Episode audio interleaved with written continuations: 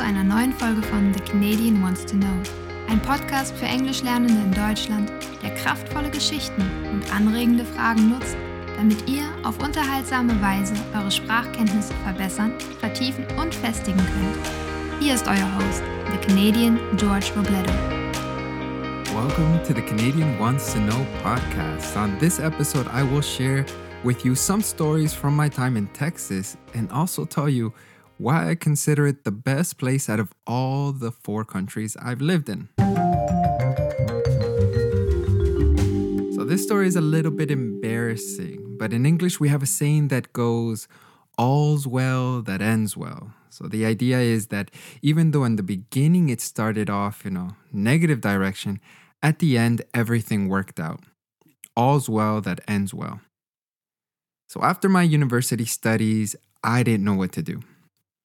And like any young man with no direction, he meets a girl, and then what does he do? He follows her. So I met this girl, and she told me, George, I'm going to go to Texas. There's a project down there, and I want you to come. And because I liked her, I said, okay, I'll come. So I went down to Texas. I didn't know anybody there. I had no contacts, no friends, no family, nothing. All I knew was I wanted to be close to this girl. So I moved into an apartment with nine other people. And we sold books door to door. And it was probably the worst job I've done in my life. It was really, really difficult. People didn't want to open the door for us. And I am a really bad book salesman, I've come to find out. And to make matters worse, things didn't work out with this girl. So it was a really, really bad decision. I don't know what I was thinking, but it is what it is. It's a part of my story now. And like I previously said, all's well that ends well. So even though it started in a very negative direction and things didn't work out, in the end, my time in Texas turned out to be probably some of the best times of my life. It was an incredible, incredible experience. And I know because most of my listeners are from Germany, there are some stereotypes that we have here in Germany about Southerners, about Texans. And I want to discuss some of them here. And I want to start with the first one, which is everything is bigger in Texas. I'm sure you've heard that before, right? It's the it's a very big state. You have uh, these cowboys, and you know everyone has these big trucks. And uh, with regards to the big trucks, I, I can confirm it is true. There are a lot of big trucks. Something that I found really funny was that at the end of the school day, you would see these really, really big trucks just come to pick up the children, and these small little women would come out of those big trucks and put their children inside. I thought that was really curious. It was a very interesting situation that I hadn't seen before. And it's also true that, yeah, a lot of the people in Texas are also big. But I would say it has a lot to do with, with the food. It's just very, very delicious food. The best Mexican food I ever had in my life was in Texas. The food is delicious and it's also at a very cheap price. My first two months in Texas, I like I told you, I lived in a in an apartment with nine other people. And I didn't have much money. So I lived on tacos we went to this Mexican supermarket every day and we would buy tacos. And that's what we would eat. But they were delicious. So at least I had some delicious food to eat every day. And so it, so of course it makes sense. You've got very delicious food at a very affordable price and everyone drives everywhere. But this is this is a reality about uh, of of most most of North America. Like even in Canada, this is the case. I remember when my my my wife Jennifer, who at that time was my girlfriend, came to visit me in Canada, and I told her, "Okay, Jen, we're going to the supermarket." And I promise you, I could see the supermarket from my house. It was about 200 meters away. And for me, it was clear that I would drive to the supermarket. And I saw Jennifer, she started to walk towards the supermarket. I'm like, what are you doing? She's like, I'm walking. I'm like, why? Just get in the car. So it was a really, really, it's a, it's a very different experience for North Americans. Car culture is a very, very big part of of life there. We don't really think about it, so it makes sense. You've got delicious food at a low price, and people drive everywhere. We're not very physically active in North America, so that that's what happens. And I don't think it has anything to do with that North Americans are just more inclined to being unhealthy people. I think part of the reason, it's not the only reason, but part of the reason is the infrastructure. North American cities are built in a way where you must drive a car, and public infra- uh, public transportation isn't very uh, readily available. So everyone drives. It's just very normal part of, of daily life.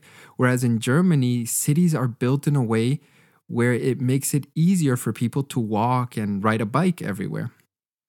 So I, I would I would say that if German cities looked very much like North American cities where where you drive everywhere, I imagine that also the obesity rates in Germany would be higher. It's crazy. Infrastructure can play a big role in how people move and and how they behave. Very very fascinating thing. Another thing that I that people talk about when when they think of Texas is the accent, right? That strong Texan accent, the southern drawl. And yeah, I can understand that for many learners, that accent isn't the easiest to understand. But what I want to say about that is that we have to remember that um, there's beauty in diversity. I there's there's a I think a mistake that we often make is that we want to make everyone the same, that we should all talk the same, sound the same. But I think that a world like that would be very boring to live in. So I love the fact that there are so many different ways to speak the English language and I would say the same thing about the German language. When I came to Germany, I lived in Hanover for two years. And in Hanover, they speak Hochdeutsch. But now that I live in the south of Germany, there it's it's dialect. I like it. I, I love the sound of it. I don't always understand it, but I think it's a beautiful, beautiful thing. And it adds to the diversity of, of the German language and it adds to the the interesting aspects of this language. And that's what happens as well. In Texas, for some reason, they've developed that particular accent. And if maybe it's not the easiest one for you to understand, what I would encourage you to do is just to really pay attention to the words that they might say. And if you don't understand something, just ask the person, Oh, could you please repeat that? And people are usually going to be very kind and tr- and will repeat the information for you. What I don't think is is nice is if we start insulting other people because of the way they speak. The way someone speaks is not something that they can control. They were born in a particular region and that's the reason they speak that way. So it's like insulting someone because they have blue eyes or brown hair. It's something that is completely out of their control, and we're making fun of them and we're looking down on them for something that they couldn't control. So it's not a nice thing to do. And actually, I would say that the fact that we have so many different accents. It's a beautiful thing, and it's something that we should celebrate, and it's something that we should encourage, and that we should try to learn from. I actually find the the Texan accent to sound very friendly. I think it makes the people more approachable. It makes them sound like someone I want to have a conversation with, someone I want to be friends with. So I, I love the way they speak there.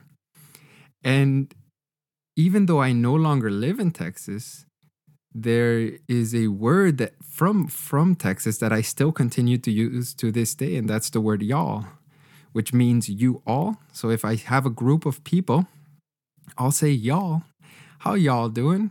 Hey y'all. And I love this word. It's very convenient. I don't have I can save time. I don't have to say you all or you guys. I can just say y'all. So if you want to add the word y'all to your English vocabulary, I would be I would encourage it 100%. Another fun word is fixin' to. I'm not very good at doing the Texan accent, so I'm not even going to try it, right? I think it, it would do a disservice to the people there. But a fun word is I'm fixing to go to the mall, right? So the idea here with fixing to, it means that I'm I've decided to or I'm on the way to do this, right? I'm fixing to. And the other one is yonder, right? When something is farther away, you can say it's yonder.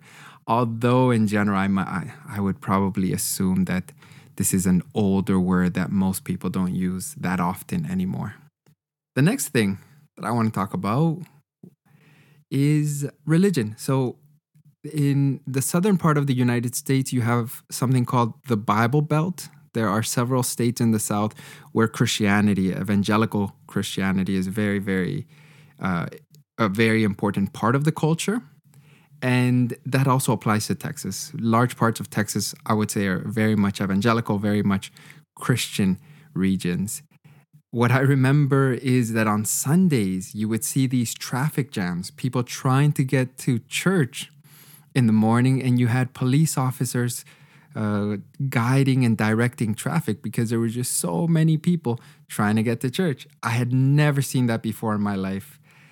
Canada is, is a Christian country, more or less, but I think it's much closer to, to Germany in that sense that it's Christian by name, but people don't practice it as much. It's not um, it's not a big part of, of everyday life.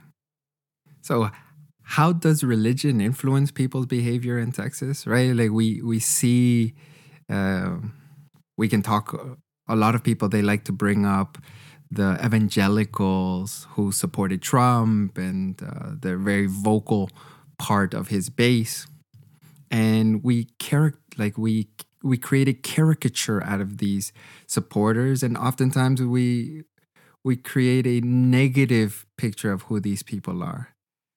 But what i experienced in texas and what i what i saw was very very different to the images that you might see on tv or the the reports that you see uh, the kindest, most loving people that I've ever met in my life were in Texas. And all of them were Christians. But I can also say, like, the same that probably some of the worst people I've met in my life were also religious. The problem is when we try to put one group and, and create just like one statement about everyone and say, okay, everyone who is German is a Nazi, or everyone who is a Christian is homophobic. And, and we just throw out these labels and we want to use it as a way to dismiss an entire group of people.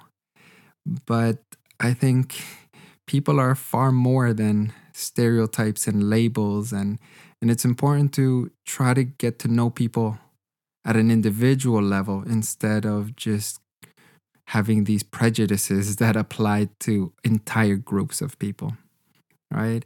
I could also talk about capitalism, right? Some capitalists are, are good people. They they try to use uh, innovation and their creativity in order to build products that are helpful and that improve our lives. And then there's also capitalists who create products that destroy our planet. Right? I can also talk about good politicians. Some politicians are good, other politicians are bad. So putting labels on people and say, okay, all of these evangelicals are bad people, it's, it's not fair. In English, we have a saying that goes, don't throw the baby out with the bathwater. And the meaning is that we notice that there's a problem somewhere, and then we just completely dismiss the whole group or we dismiss the entire idea and we say, okay, it's a bad idea, right? I can say, uh, that of course, and I'm, I'm sure most of you would agree that there are elements of capitalism that have led to negative consequences for the environment, for for people in in low income countries, right? Like we can talk about recycling here in Germany. Everyone recycles, but only about 30% of what we recycle actually gets recycled. Most of it ends up in Asia in dumpsters, and then people have to breathe in these toxic chemicals. That's capitalism as well. But we're not going to completely dis- destroy the whole system just because there are some problems with it. What we need to do is try to make it better for the majority of people. And that's the same thing that I would say here is instead of completely dismissing all of these people of faith, let's try to say, okay, what are the problems and how can we make these issues, how can we deal with these issues in a more positive way and try to come to better conclusions? And the reason I say this is, is because this is a very personal thing to me. When I got to Texas, like I'll just tell you a couple stories here I remember there was a Christian woman who heard about my story. She knew that I was alone in Texas, that I didn't have family or friends there. And one day she came and she said, Okay, George, I brought you some food, I brought you some supplies. It was a Christian woman. And then I remember meeting another man. One day he says, Okay, George, I feel like God is telling me to give you this money. And he handed me $50. That was a Christian man. There was another family. They heard that I needed a place to live, right? So I stayed in, in this apartment with nine people for two months. And then after that, I moved out. This family, they heard that I needed a place to stay. They let me come into their home. They gave me a place to stay. They didn't know who I was, but they treated me like a member of their family. That was a Christian family. And I, and I believe and I know that their beliefs, that's part of the reason why they were able to show me so much kindness because they had a belief that if you're a Christian, you help those who are in need. That's, that's what faith can also do for people. There's uh, this text in the Bible that says, You visited me when I was in prison, you clothed me when I was naked, and you gave me to eat when I was hungry. I had many experiences with Christians in Texas that showed me that there are people in this world who live their faith in an honest, in a beautiful, in a caring, in a loving way. And oftentimes we just want to dismiss people because of what we see on the media, on television. And it's not it's not fair, right? I, I my my hope with this episode is that you you reconsider these stereotypes that you have and you treat people as individuals and you try to get to know them and you try to in english we say to give people the benefit of the doubt the meaning here is that before we judge them we try to see their good intentions and we try to see that yeah they they mean it in a good way in a positive way. They're not trying to hurt me. They're not trying to be bad people. They're just trying to live like the rest of us trying to do the best we can with the the little knowledge that we have. And this leads me to my next point and this is a, a more difficult topic for me to discuss but it's a very important one uh, and it's the issue of racism right like we also see on television right the the Trump supporters, right? And and um, it's very easy to just look at these people and say, okay, what is wrong with them? The the way they talk and what they say is is very negative. And yeah, if if I'm honest with you, I I did hear negative comments when I lived there. People did make negative comments about African Americans or about Mexicans. I, I heard it. So I cannot deny that this is not the that it does that I didn't experience it. I did hear it, I did experience it. But my point would be that it's not unique to Texas. It's not unique to the south of the United States. Racism is a problem everywhere. Everywhere I've lived in my life, I've seen racism. In Canada, I've heard people make negative comments about the natives, right? The natives are the Aboriginals, the First Nations, the people who were in Canada before the Europeans arrived. I've heard Canadians make negative comments about that group of people. When I lived in Costa Rica, I heard Costa Ricans say very negative things about their neighbors from Nicaragua. In Germany, I've heard people make comments about Africans and Arabs. It's a very sad reality that humans, oftentimes, we want to feel superior to others. And we do that by looking down on, on people who don't have the power to defend themselves. It's a problem that I wish didn't exist in the world, but it's a problem everywhere. And if someone can show me a place in the world where racism doesn't exist, I would be very, very surprised. And I think it's up to us as individuals to fight for a, for a world that is free of racism, free of prejudice, free of discrimination, simply for the color of one's skin.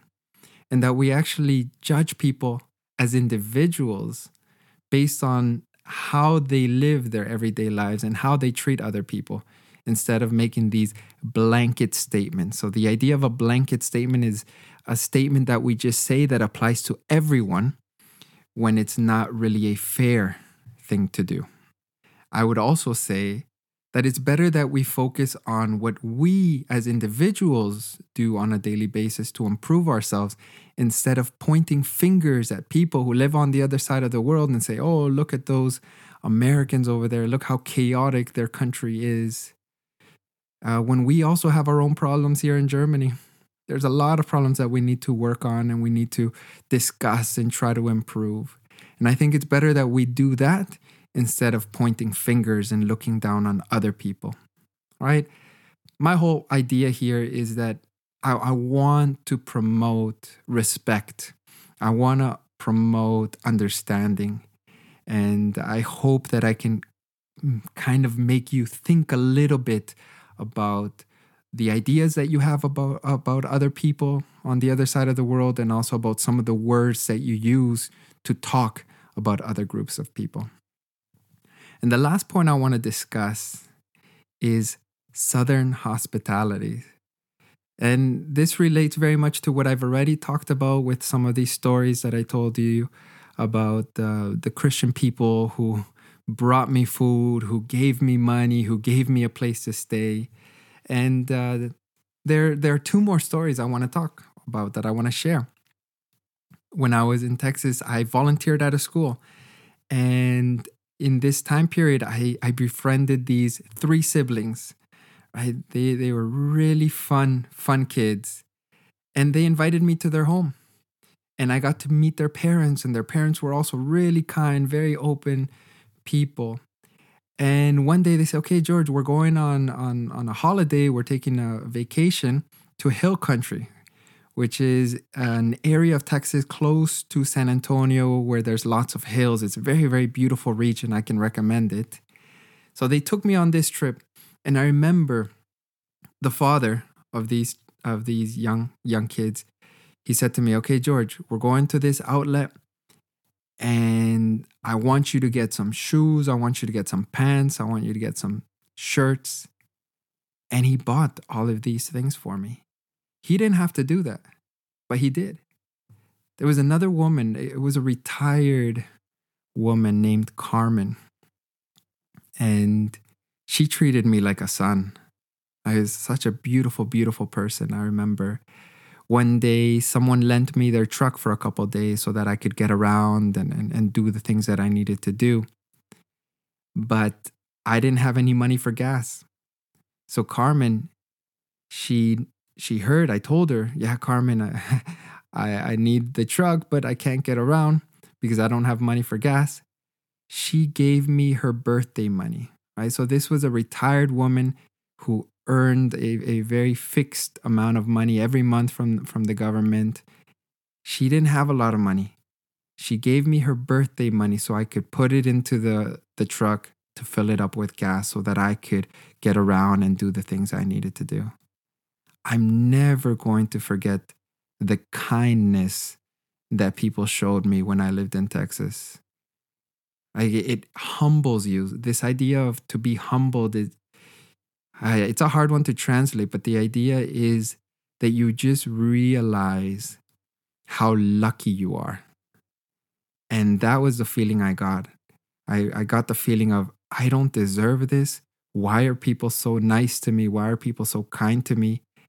And now my hope is that I can pay it forward, that I can move through the world and also show show the same level of kindness to the people that I encounter because I've experienced so much kindness in my own life. And there are just so many more experiences and stories that I could tell you guys, but then this podcast episode would get too too long so if you guys want to know more about my time in Texas, you guys can leave a comment or, or send me a message and, and I'll and I'll tell I'll tell you guys some more stories. Before I finish, I just want to encourage you guys visit Texas one day. I highly highly recommend Texas. Ideally, do it not in the middle of summer because then it's extremely extremely hot and that was part of the reason why I decided to move back to Canada because it was unbearably hot in the summers. But it is a beautiful, beautiful place with beautiful people, really delicious food, and big trucks. So if you decide to go to Texas one day, send me some pictures and I can also give you probably some tips on places that you could visit and see for yourself. If you enjoyed this episode, I encourage you please leave a review and share this podcast with your friends. If you're able to share it and more people listen to this podcast, then I'm able to continue to produce more episodes so that you guys can benefit and improve your vocabulary little by little.